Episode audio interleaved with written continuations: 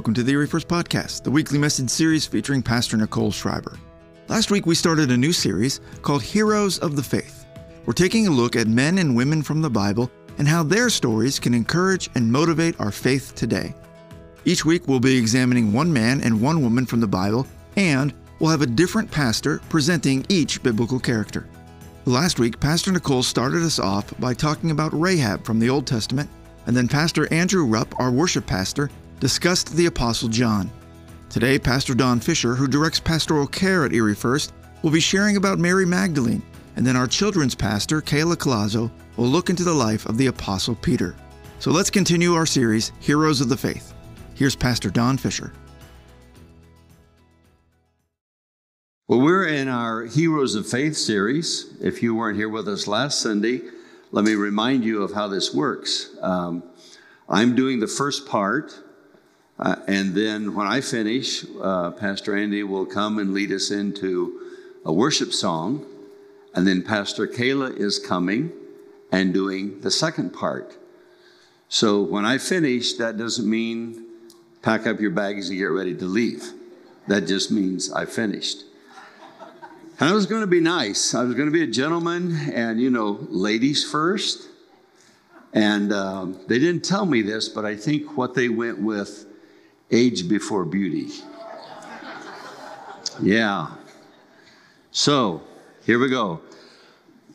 I want you to listen closely this morning because when I get to the end of, of what I'm teaching, uh, as I was putting my outline together, two words came to me tell them. Tell them. And I'm putting my outline together and I'm thinking, tell them what? Because I was working with the outline of Mary Magdalene. And it just kept coming, tell them. When I got to the end of the outline, then I feel like that God has given me four things that He wants me to tell you. So you have to listen closely, and I believe that it's going to be spot on, not because it's me, but because this is something that God is wanting to share with us. And it ties into our, our teaching today. So, Mary Magdalene, uh, not a lot is spoken of her. There's not a lot of scripture based on her. Uh, we don't know much about her. We don't know anything about her parents. We don't know anything about if she had brothers or sisters. Uh, we don't know her age. Uh, we don't really know uh, what her status was. But we do know that she lived in a town called Magdala on the southwest coast of the, uh, uh, of the Sea of Galilee. We know that Mary was raised in a troubled environment and saw many things and heard many things that no doubt affected her in a negative way. And then we read in Scripture where Jesus cast seven demons out of her.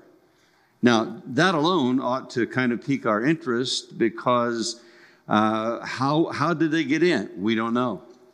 Uh, what were they? We don't know. And sometimes you will hear people try to use conjecture or assumption and say, well, it had to be this demon of this. And the Bible doesn't tell us. All it says is that Jesus had cast seven demons out of her. And after that, she became one of his followers. Mary Magdalene was there at the crucifixion. She was there at the burial, and she was the first one to see Jesus after his resurrection.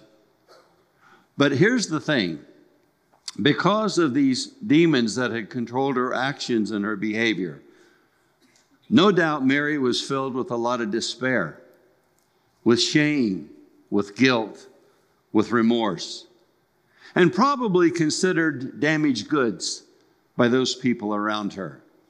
Because we don't know the manifestations, we don't know it affected her.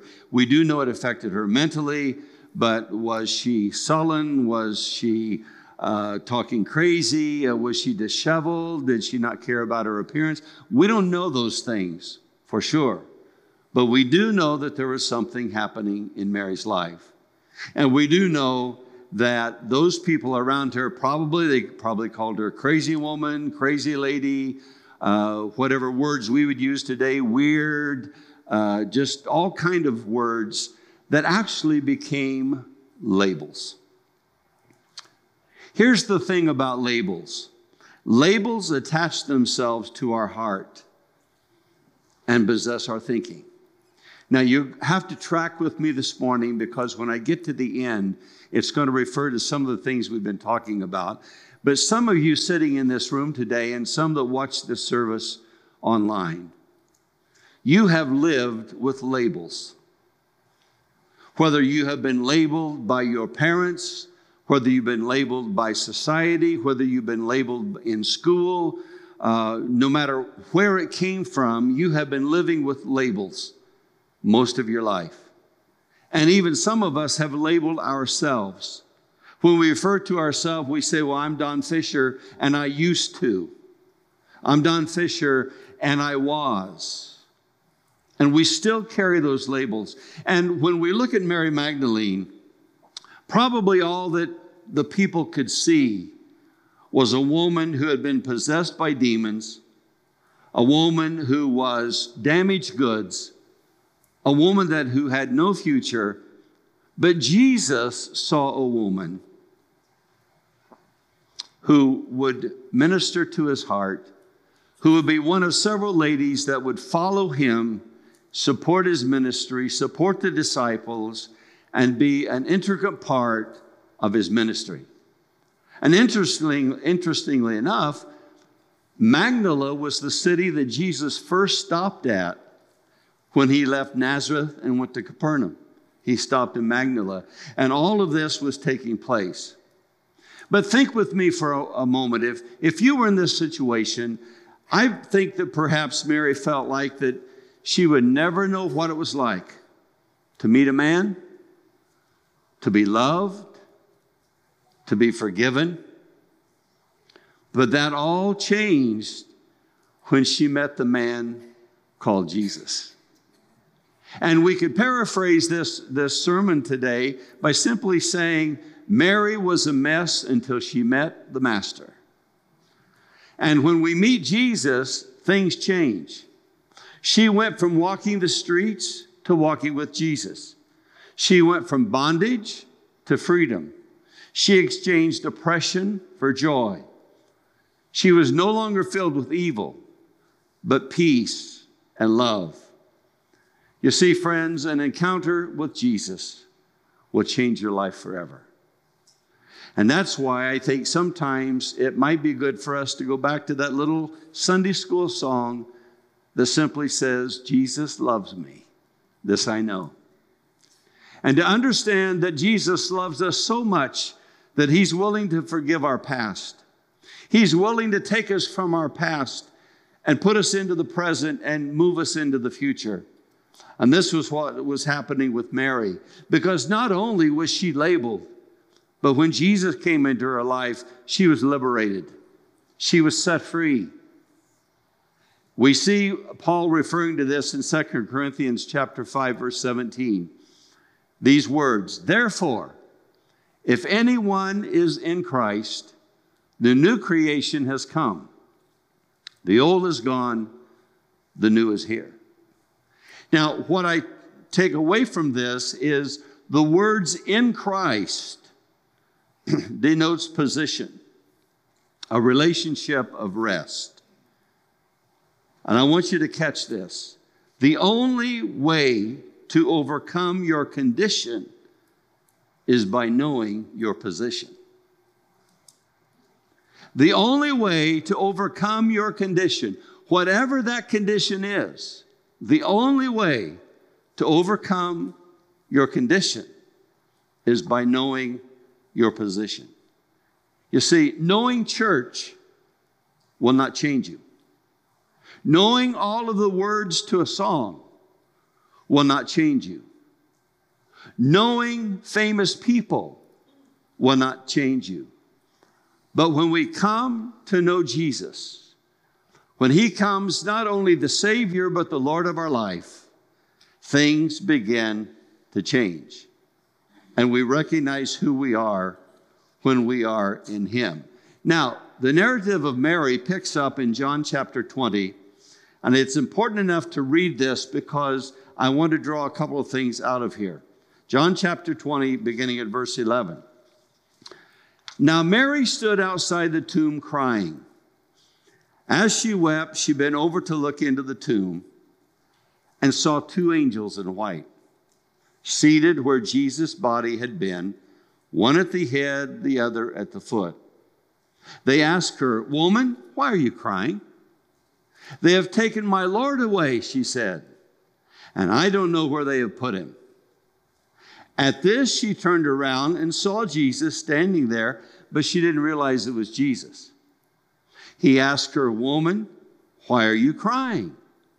Who is it that you're looking for? Thinking that he was the gardener, she said, Sir, if you have carried him away, tell me where you have put him, and I'll get him. Two things were happening here, probably the same situation as the two men on the road to Emmaus. When Jesus came up beside them, they were so filled with despair and distraught and disappointment and heartache, and the one that they had followed and believed in had, had left. And they didn't even recognize Jesus when he came. But here specifically, she says, Hey, he's my Lord. Do you notice in the very first verse there, it says, They have taken away my Lord. And you just tell me where they've taken him, and I'll get him, and I'll give him a proper burial. I'll make sure he's taken care of. But Jesus said to her, Mary, and she turned him and cried out in Aramaic, Rabboni, which means teacher. See, Mary's first response was, They have taken away my Lord. Now, you and I notice when we read in the scripture, it says when she looked into the tomb, she saw two angels. Probably for you and I, that would have been enough. We would have been impressed. When you see two angels, one at the head and one at the foot, it's like, okay, this is, this is great. But notice Mary's response. The angels didn't impress her, but the absence of Jesus concerned her. And I don't have time to, to develop on this thought, but here's the thing there are things in our life that impress us, there are things in our life that satisfy us. There are things in our life that we are accustomed to, that we depend upon, that we trust in. But oftentimes, we just don't notice the absence of Jesus. And for Mary Magdalene, this was all important. There's an empty tomb. There are two angels. But where is my Lord? So Mary must have been thinking, I don't know which is worse to never have hope or to have hope and then watch it disappear. So we have this woman that had lived her life, and again, not knowing her age, we don't know how long she lived in this condition with the seven demons. But we do know there was a transformation taking place when she met Jesus. And we know that this is something that she experienced and something that she held on to very dear. Now, here's the takeaway from this story. And I want you to listen close this morning because I'm speaking specifically to many of you in this room. This is not a word from the Lord for one person. I believe it's something that we all are going to relate to. And I'm trusting the Holy Spirit will speak that truth into your heart when you hear these words. You are not a product of what has happened to you or what other people have said about you. You are not a product of what has happened to you or what other people have said about you. That has been a label and a lie that you have allowed yourself to live with.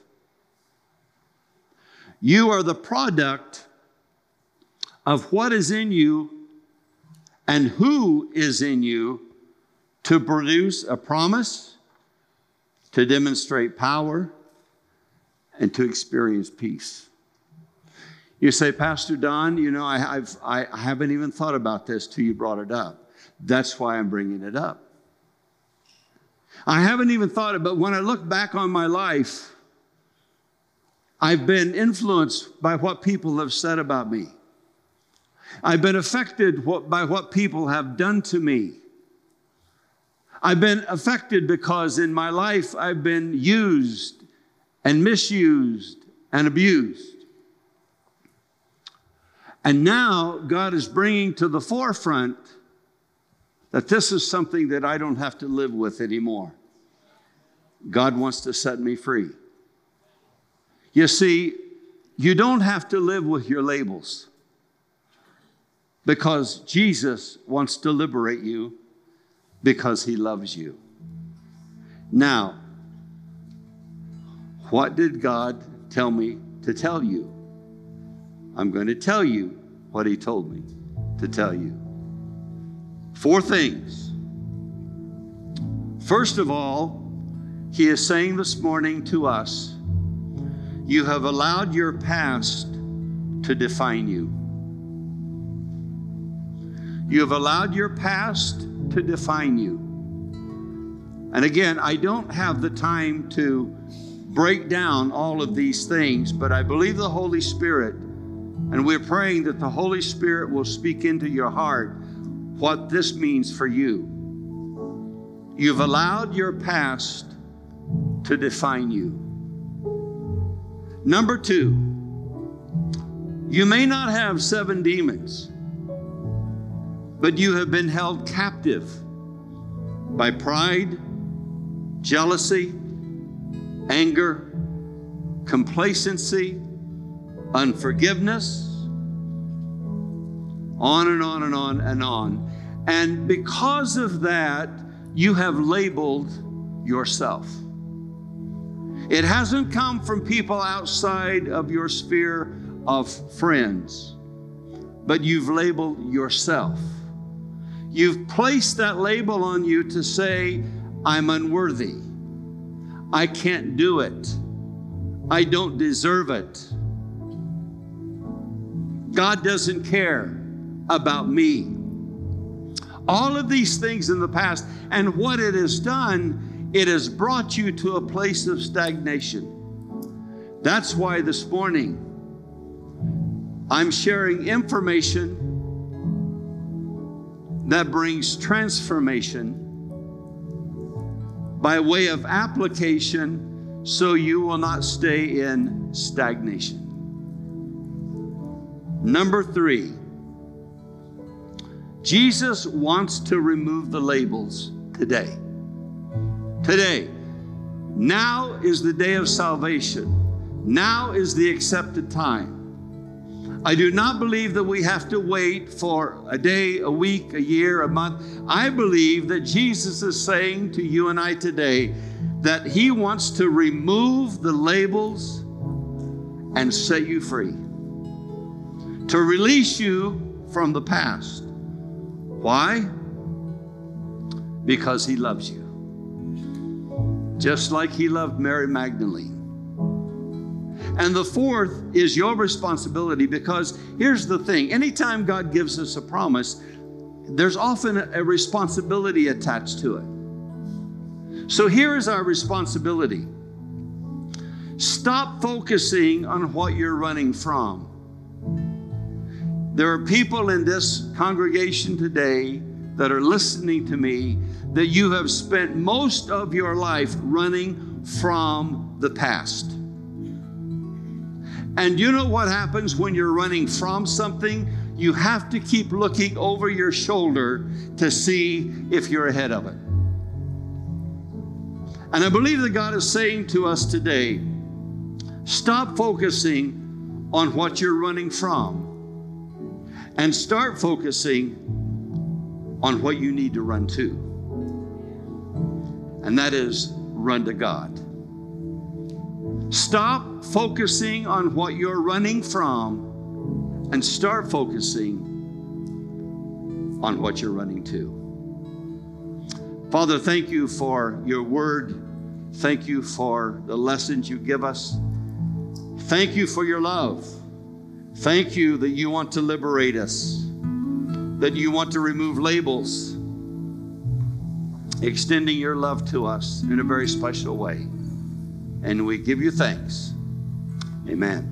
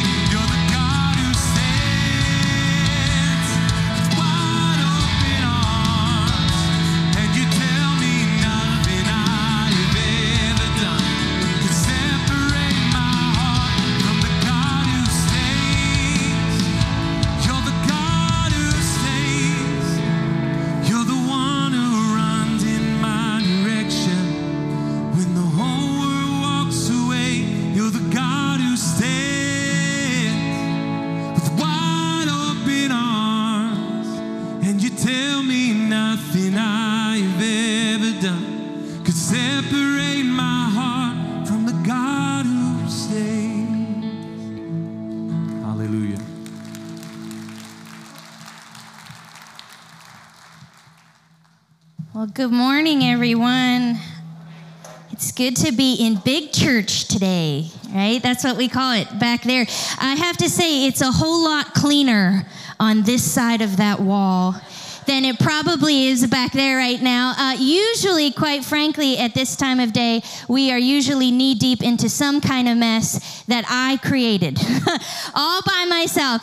Um, and it's uh, kind of become a joke with mine that when Pastor Nicole hired me a couple years ago, she thought she was hiring a kids pastor to teach kids about Jesus. But what she didn't know that what came with that is that I would make a mess every single Sunday. And then I would spend the whole week cleaning it up just to make another mess on Sunday and repeat the process again and again and again and again. And they're probably keeping it up for me right now so that I can clean it up all week and do it again. Um, it's, it's funny, but it's true. There was one Sunday a couple months ago. Uh, we made such a mess, we pre vacuumed the entire kids' chapel before the cleaning team came in with the industrial vacuum. It was so bad. I tried to apologize in advance. I had my whole story lined up, but I didn't get there in time. And when I walked up to her, Bobby Altimus looked at me with horror in her eyes and said, What did they do in there? And I said, We had a lot of fun and we made a mess. And I'm so sorry. But the worst mess we ever made came from this game right here. Uh, it involved two large boxes of packing peanuts that I digi- uh, diligently looked for on Amazon to find one that said static free. And the box lied. There was a lot of static. They were not static free. And in about 10 minutes, we had completely destroyed the kids' chapel. And then it looked like this next picture you're going to see. There were packing peanuts from one side to the other. Five vacuums later, one of which we totally broke. It never worked again. We had that mess all cleaned up and ready to go for the next Sunday so that we could make a mess again and uh, have a lot of fun. And so uh, it's an honor to be with you this morning, and uh, but it's also a privilege to be with your kids every week. We love uh, learning about Jesus and growing together, making messes along the way. So we have a good time.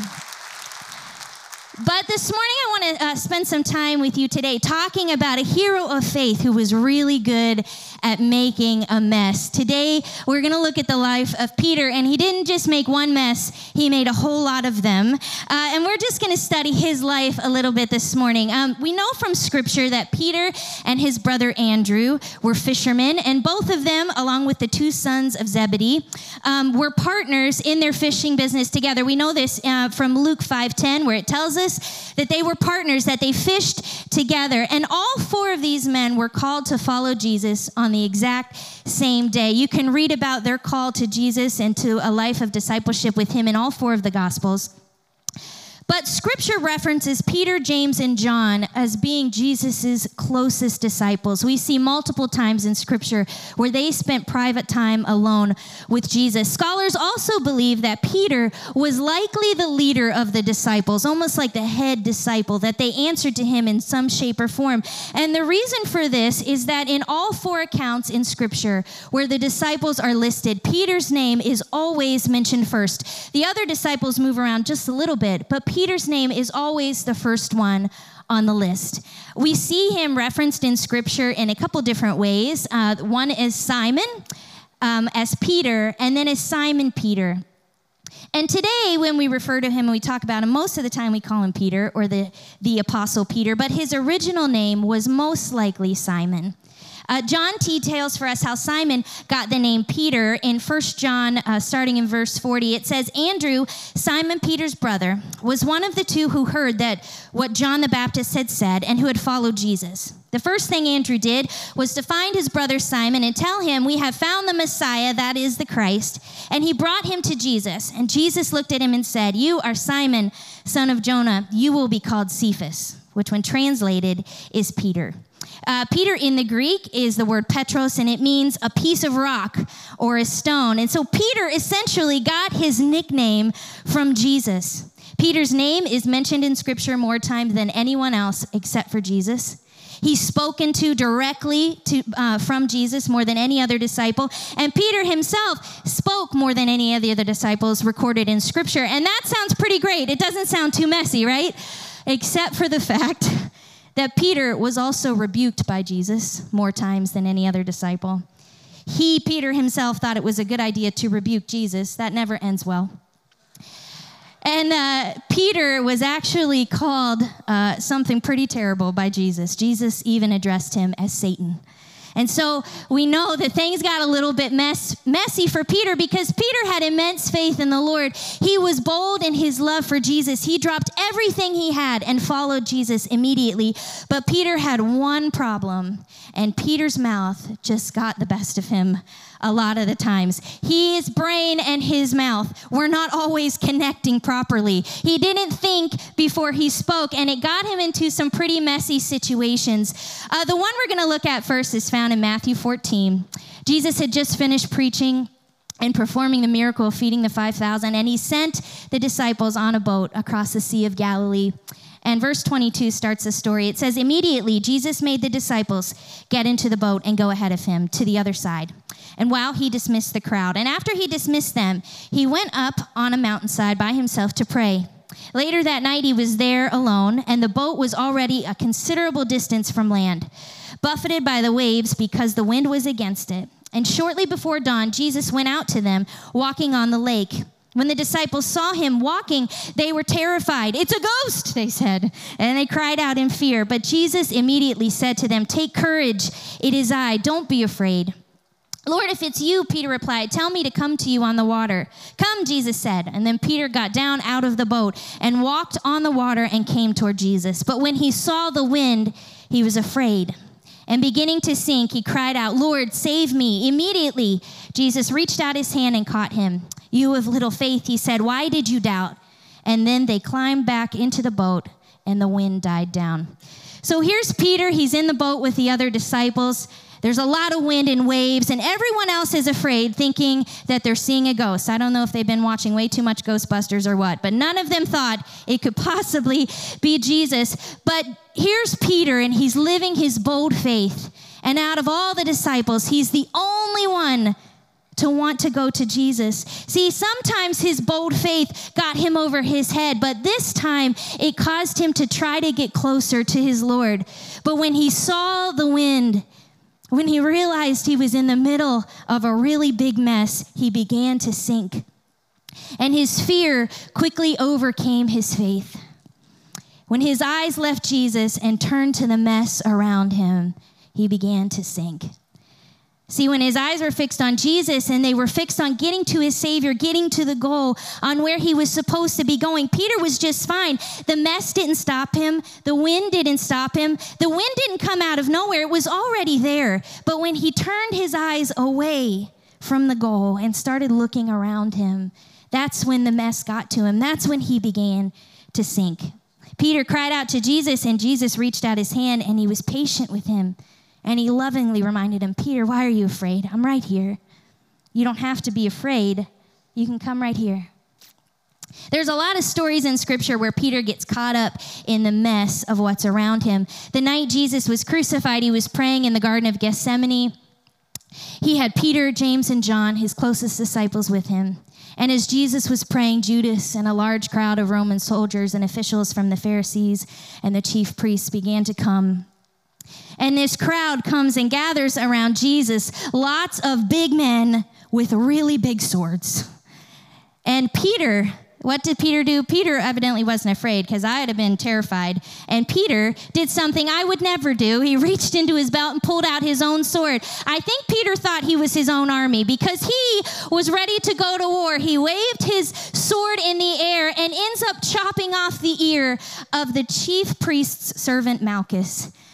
He created a mess again, and once again, Jesus had to intervene into Peter's situation. I love how Luke puts it. He says, uh, Jesus answered, No more of this, and he touched the man's ear and he healed it. I, I have to chuckle because uh, the mom in me hears here's Jesus talking to a toddler right there, right? If you're a mom or a dad, how many times have you said, No more, stop it, please, just stop, put it down, sit down.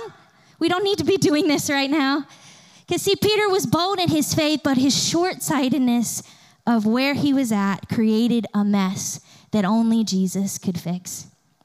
Uh, a short time later, Peter followed Jesus as he went to the high, uh, the high priest. He wanted to see what was going to happen with Jesus. His love for him compelled him to go. But as he was there, people began to question him.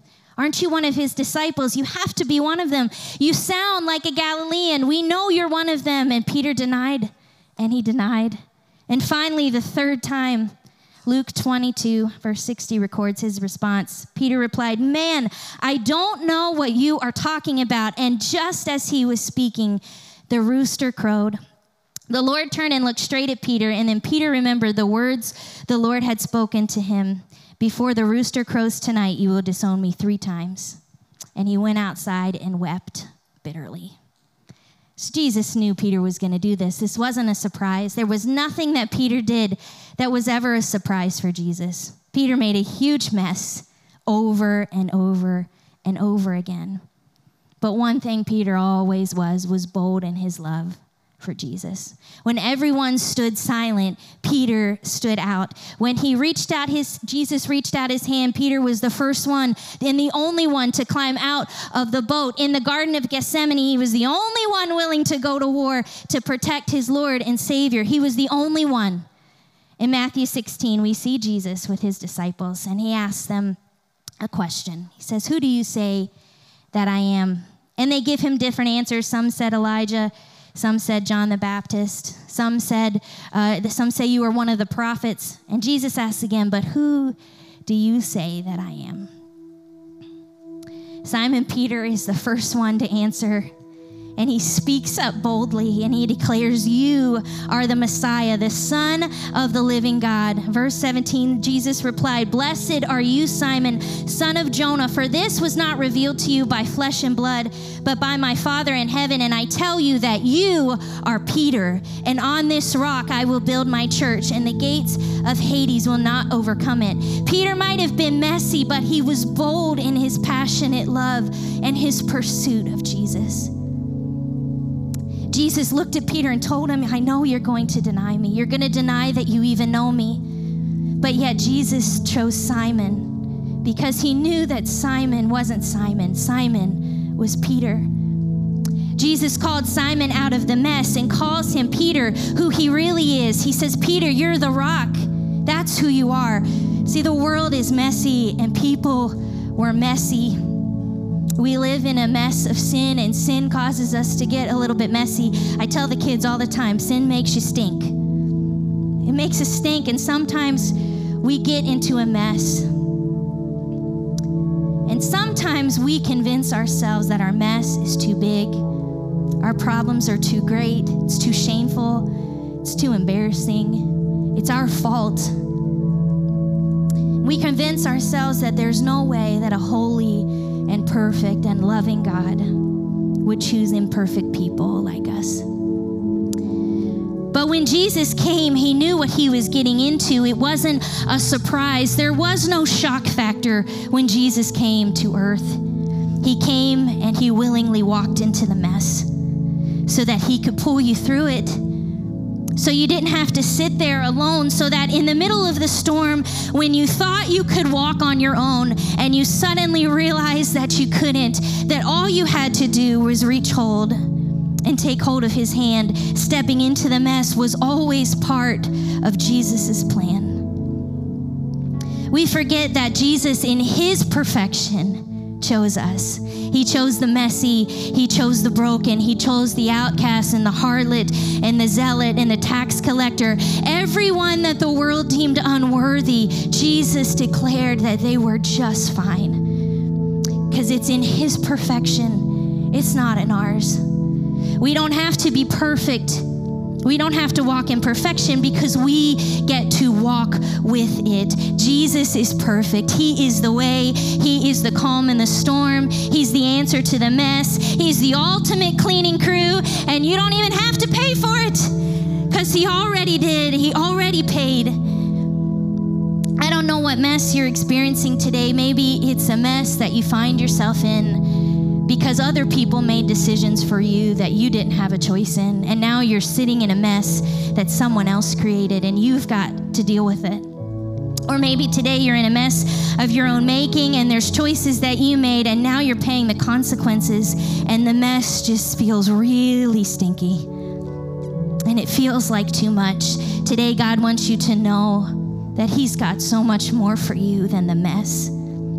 There's so much more that He's called you to, just like Peter and just like Mary Magdalene. He's calling you out of the mess and says that there is hope for you. He has a new name for you. You don't have to be Simon, He's calling you to be Peter. Where the world sees broken, Jesus sees whole. Where the uh, world sees addiction, He sees restoration. Where there's broken relationship, He sees wholeness. Where he see, others see depression, He sees joy. Where there's anxiety, He sees peace. Where there's sickness, He sees healing. Today, if you feel captive, God wants you to know that you are free. I didn't read Pastor Don's sermon, I had no idea. But God wants you to know something today that He loves you. His plan is not the mess, His plan is not the labels, it's not the brokenness.